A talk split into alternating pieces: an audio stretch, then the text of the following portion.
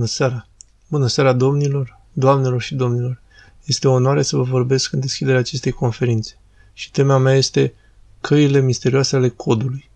Că, căile, căile misterioase ale lui Dumnezeu. Îmi pare rău, sunt convins că și peștele codul are și el căile sale misterioase. Dar despre căile, căile misterioase ale lui Dumnezeu, Gad, aș dori să vorbesc în seara aceasta. Peștele cod trebuie să mai aștepte pentru propria sa convenție.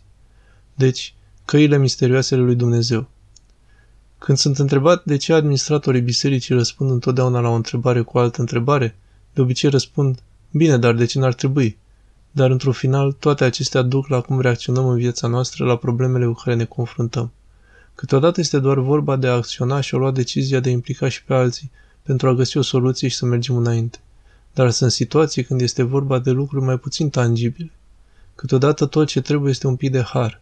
Puțin har de la Dumnezeu și toate problemele noastre dispar în neant.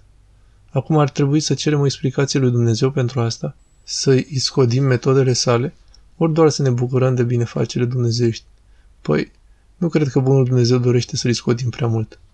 Isaia, capitolul 55, versetul 8. Căile mele nu sunt și căile voastre. Și cred că ce vrea el să spună cu acestea este, sunt misterios, domnilor. Trăiți și împăcați-vă cu asta.